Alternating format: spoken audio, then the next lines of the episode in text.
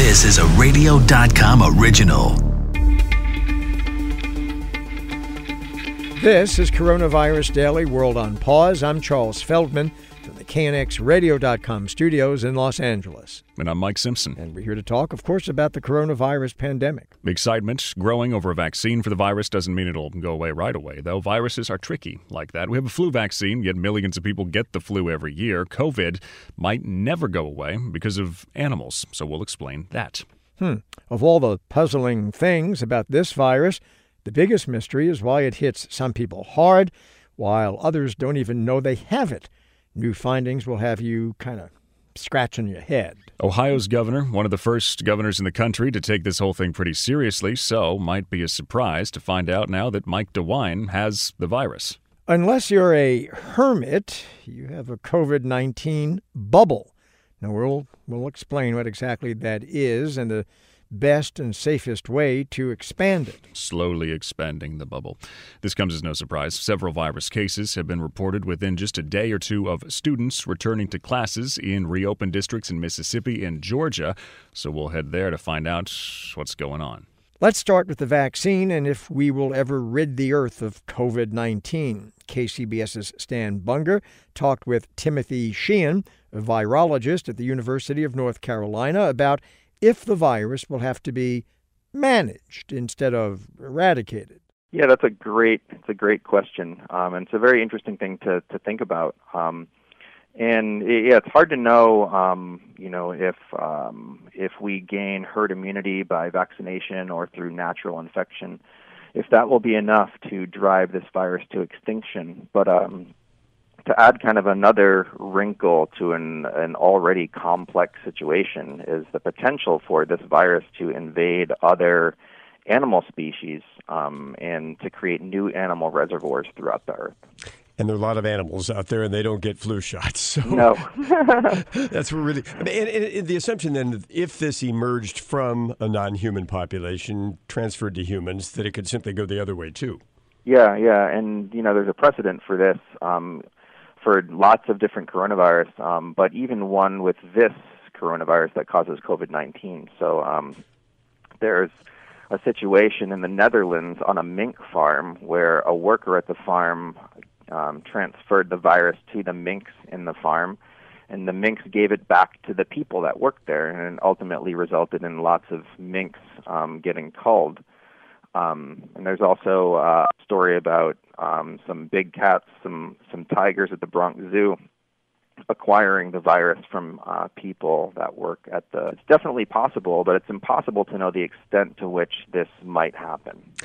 You, you, know, this isn't the only coronavirus on the planet. We call it the coronavirus, but people like you know better. Uh, the other ones that we know of, have we been able to? What happens to them as they travel around with different uh, different genetic populations, different animal populations? The the viruses, the coronaviruses that circulate across the earth that cause the common cold, um, that we're exposed to every season. Um, you know, it's thought that these were once animal-associated viruses um, and so, you know, they could have been a cow virus or a bat virus, you know, hundreds to thousands of years ago. Um, and now, um, you know, they cause, um, you know, the common cold and not super severe disease. So, you know, that's one potential um, outcome of this virus, and that's, you know, as we um, gain some immunity, um, you know, maybe this ends up being a seasonal um, and not so uh, a, a, seasonal issue um, that doesn't cause super severe disease, just more like common cold symptoms. In general, is it easy to say, or is this too too broad a thing to say about uh, the places where humans and animals intersect and these viruses transmit? Are there certain kinds of animals that we seem to share uh, the ability to get sick from these dangerous viruses? Yeah, that's a really good question. It's it's only um, I think uh, you know our knowledge of how um, prevalent coronaviruses are in in wild animals um, that knowledge is is currently um, uh, expanding um, and has been for the past maybe 10 years or so. Um, but yeah, it's hard to know like what we need to look out for, um, especially with this virus when we really don't have a deep understanding of what the host range is. So like we don't really know, um, you know, what kinds of animals are susceptible to infection and what animals are not. New research out of South Korea shows just how bizarre this virus really is, or maybe it just shows how different our immune systems really are. Researchers found that asymptomatic people infected with the virus carry the same amount of virus in their nose, throats, and lungs as those who are severely sick. Dr. Marta Gaglia is a cell molecular biologist at Tufts University. So, doctor, if you're sitting next to someone who doesn't know if they're sick and they're breathing out the same amount of virus as someone who would be coughing, sneezing, uh, that could be bad because you could end up getting it. Yes. So, what the study shows is that if you measure the virus based on the current test, which is to look for the genome of the virus in the air, um, in the nose, and uh, samples from the sputum, so the spit of uh, people who tested positive, the amount of virus you detect looks pretty similar to a group of, of people who actually develop symptoms.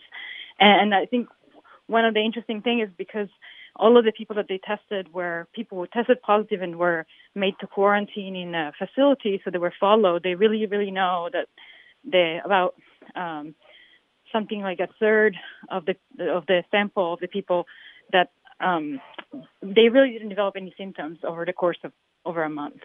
So there's been a debate over where whether there's really transmission from people who are asymptomatic or is just people who are about to get sick and they don't know yet. And this paper sort of says, well, um, you can have the same amount of virus and have no symptoms whatsoever. And so, yes, from a sociological point point of view, you unless you had a reason to get tested and you found out, you probably would just be going about your life normally. Now, I, I, presume though that this is only for a a finite period of time. I mean, the people who are truly asymptomatic but who harbor this virus in their nose and throat. I mean, it doesn't go on for months and months, does it? No, actually, in the study, what they did is that they tested people regularly, and I think they released them from this uh, place where they were quarantining them if they tested negative, I think twice. And so they also know exactly how long it took for them to become negative. And actually, it was quite a long time. So they, after they tested positive and started quarantine, they, um, it took about three weeks for the majority of them to test negative. So yes, it's not it's not that you would you would be going around for months uh, shedding virus necessarily, but it could be still a couple of weeks. I guess you're shedding it less, though, right? If I'm not sneezing and I'm not coughing, I have to be a heavy breather or right next to somebody or in a room with them with not a lot of good ventilation, right? I think that is that is kind of an underlying assumption that there still may be other just because we find RNA of the virus in these patients at the same level doesn't necessarily mean that they transmit at the same level, but at least that there's the potential that they could. Um, so yes, you're right. If they cough less, um, they may uh, expel fewer particles. But on the other hand, if they don't know they're sick, they're less likely to be at home, or if they don't feel yeah, sick, they're, they're not staying on the, the couch or in bed. Yeah. yeah. and and hence the reason for wearing a mask, right? That that because you may not know that you're you're infected, and you may never know you're infected unless you get a, a test. Uh, so by wearing the mask, you prevent somebody from getting it, right? Yes, that's exactly why, and I think that is also why there was a, a controversy about a mask at the beginning because we didn't know we, we assumed at the very beginning that only people who showed symptoms would be able to transmit. So then, if you wear a mask if you had symptoms, that should be enough. But now that we think that you could never have symptoms and transmit, then you it's better if everybody wears a mask because you could unwittingly be um, producing virus and not know it. Does it make sense to you? Because there was a thought that has been talked about before that you know when it comes to the viral load, if you only get a little bit of this. If you come into contact with less of a degree than somebody else would, you know, from a cough or a sneeze, then that's how you develop the asymptomatic case and you can get through this easier. But everybody has the same level. It, it sounds out. It turns out in this study. I think once it gets in, my sense is that it would be propagating. Maybe it'll take a little bit longer, but it would eventually be propagating within the system to the same level. So you could start with different amounts and still have different and maybe the amounts that you get at the beginning would determine how sick you get, but we really don't know. that's the thing. I think partly it's it's a new virus. A lot of those questions normally are explored in experiments with animals, sometimes even with vol- human volunteers, and, and of course we haven't done any any of that with this virus because it's new. A quick um, quick uh, question here. We're running out of time, I'm afraid, doctor. But but the the uh, is this unusual for a virus? Is there something about this virus that sets it apart from others, or do other viral infections do the same thing? Have asymptomatic people walking around potentially spreading it? I would say probably some viruses, yes. Not all viruses. It really depends on the virus. Um, and and I think I, I, would suspect there are other viruses that do the same. Uh, actually, for example, herpes viruses people harbor for a long time, and then sometimes they reactivate and you produce a little bit of virus, and you may be transmitting it even though you don't realize that you're having symptoms at all. So there are other viruses that work this way, it, it, but it's really highly dependent on the virus. Hmm. Some viruses do, sometimes some viruses don't. Dr. Marta Gaglia, cell molecular biologist, Tufts University. Doctor, thank you. Ohio Governor Mike DeWine was among the very first governors in the country to lock down part of his state's economy and to call for wearing masks in public. Well, now he has COVID 19. This comes just as he was about to meet with President Trump. He took a test right before that. Dr. Michael Oglesbee directs the Infectious Disease Institute at Ohio State. So, Doctor, does anybody know how the governor, where the governor picked this up? We don't know how. The uh, contact tracing has not been complete. But I, you know, we have to separate two issues. You know, first of all, uh, through his actions, uh, what has been our experience in the state overall in terms of uh, keeping this pandemic somewhat under control, and, and versus uh, his obvious exposure uh, personally. And so, you know, really, um, I think what this says is that Governor DeWine could practice all of the best measures of hand washing, mask wearing, distancing, um, but you know he's really at risk um, as a result of the behavior of the people that he interacts with. Yeah, I guess you can apply that to everybody who's moving around some because they have to, especially essential workers. This can be for everybody going out and people who do have to go to their jobs and circulate in groups because I guess they're not too worried about a lot of his staff having to quarantine because they do a lot on video. But I mean, he's the governor. He's got to go places and he eventually has to be meeting with people, and that's how he could have picked this up. Right. And, you know, the more different people you interact with, the greater the risk. And so he can be wearing a mask, but you know, this is the reminder that mask wearing is not protecting the person wearing the mask. Um, for the most part, it's diminishing any viral shedding um, that may be occurring in somebody that doesn't know they're infected. So, you know, his mask wearing is great as a protection to others. Can this, um, the fact that he's now tested positive, can this backfire uh, in an unfortunate way in that people in Ohio might say, well, you know, see there, uh, here's a guy who's wearing a mask. He's telling everybody that we should social distance. And despite all the things that you mentioned and why he may have nonetheless been exposed to it and been infected by it, might might lead some people to go, well, why bother doing all this? You're going to get it one way or the other. Yes, it, I mean there will be a group that embraces that interpretation, unfortunately, and you know, I'm, that's a very difficult thing to uh, for me to understand because um, if you just step back and, and think through what mask wearing is actually doing, um, you know, the situation is understandable. Uh, but of course, mask wearing has become so politicized uh, that I, I'm sure that some will draw that conclusion. How frustrating is that for you? Let's say it's exceptionally frustrating. I mean, I, you know, I, I walk through the three steps. Uh, this virus replicates to very high levels in your nasal cavity when you breathe or speak. You shed it in small droplets. A mask will capture those droplets, protecting others. You know, therefore, uh, mask wearing will decrease transmission, and it's it's that simple. Um, but I'm amazed at, at the lengths that people go to argue around that utility. Um, and, you know, we, we actually have published data, epidemiologic data, saying it works. So uh, when when people push back on that, it's um, in my mind there have to be other motivators that really don't have anything to do with an understanding of how the disease spreads. It's Dr. Michael Oglesbee, directs the Infectious Disease Institute, Ohio State. Doctor, thanks. Earlier, we uh, mentioned that everyone has a kind of COVID 19 bubble, that is, except hermits. So they see no one. Yeah, they see absolutely no. They're in like the ultimate bubble.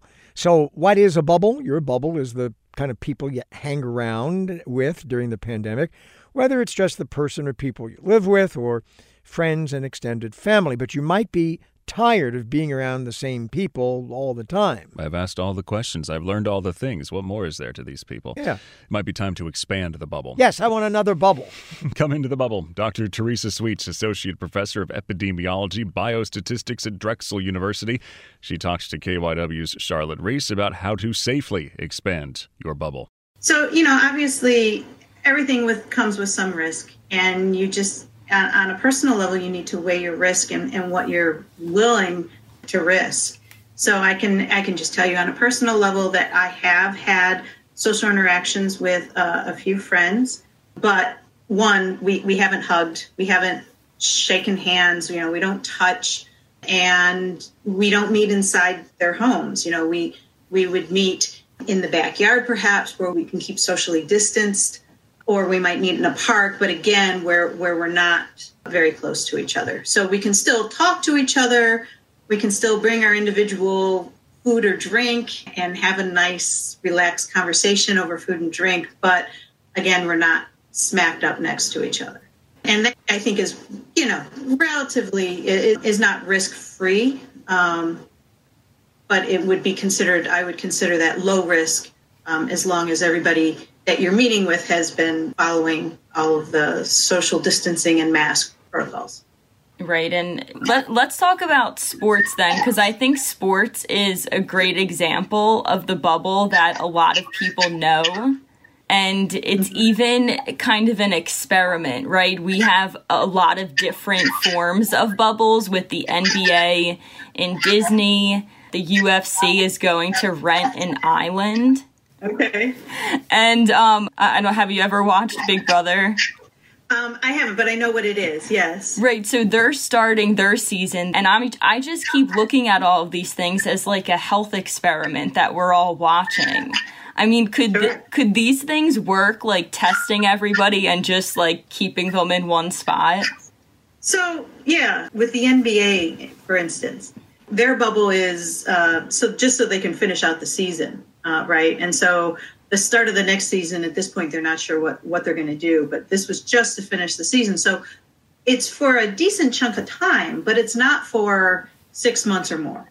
My question is, can people stay in this bubble? Right, they're staying in a hotel for six months or more. Is that physically possible for them, or are they just, you know, not not going to be able to do that?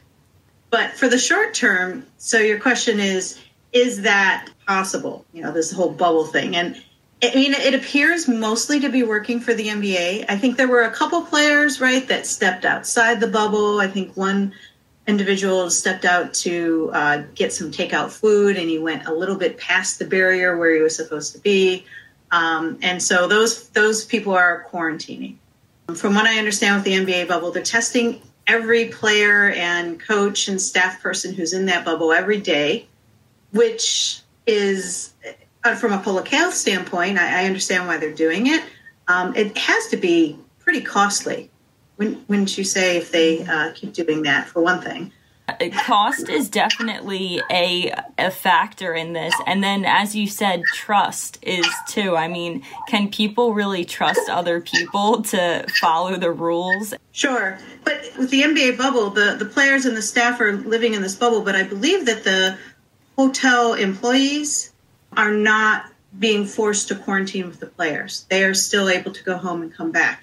So, um, but but once they're in the hotel working, they're supposed to keep their distance from the players. So, even their bubble isn't totally risk free. There's still going to be some interaction with people who uh, go to the outside world who are hopefully following proper social distancing and mask usage when they are outside of, of the hotel, which is, I assume, why they're still testing every single player and staff person every day because they uh, they could theoretically still come in contact with a hotel employee who is not uh, living within that bubble. But then compare what's going on in the NBA to what's going on with uh, Major League Baseball, right? Mm-hmm. Where they're not living in the bubble, they're traveling. And, you know, all it takes is, you know, we saw with the Florida team, right? All it takes is is perhaps one individual. They they still don't know how it started, but one individual perhaps who was infected, and then these guys are on a bus together or on a plane together. Um, they're living in close quarters. They're practicing together, and you can see how it, it spread through. I, I think uh, about half of the team um, was infected. So you can see how not being in a bubble could really start spread of this uh, disease within the, each individual team. Most schools across the country are closed because of concerns that the virus could spread rapidly on campuses. Now, that didn't stop some districts in Mississippi and Georgia from reopening, but that might have been a huge mistake. Several cases reported, hundreds of teachers, students now in quarantine. With us is Dr. Jennifer Bryan, president of the Mississippi States Medical Association, and Dr. Erica Russell Petty, pediatrician and president of the Georgia States Medical Association. Dr. Russell Petty, starting with you. A picture in a high school in Georgia went all over the internet. Students packing a hallway, not a lot of masks. It looks like a normal school day. So, what was your thought when you first saw that? Well, I think that all of the schools and everyone across the country um, is aware of the recommendations of the CDC that once the schools reopen, that they should maintain the social distancing as well as the recommendations that everyone wear a face mask. And um, and so I'm not sure why the the school did not follow those recommendations. Dr. Jennifer Bryan in uh, Mississippi. Uh, I, I suppose that these are kind of very early warning signs to places all over the country that are eager, and understandably so, to reopen schools, get kids back into classrooms. Nonetheless, uh, what happened in Georgia and what happened in your state are not very good signs. Well, I, I, I agree with you that this virus is highly contagious and we expect it to spread. In fact, we know going to spread. Um, our our town of Corinth here um, worked very closely with the state health officer and really had some wonderful precautions in place.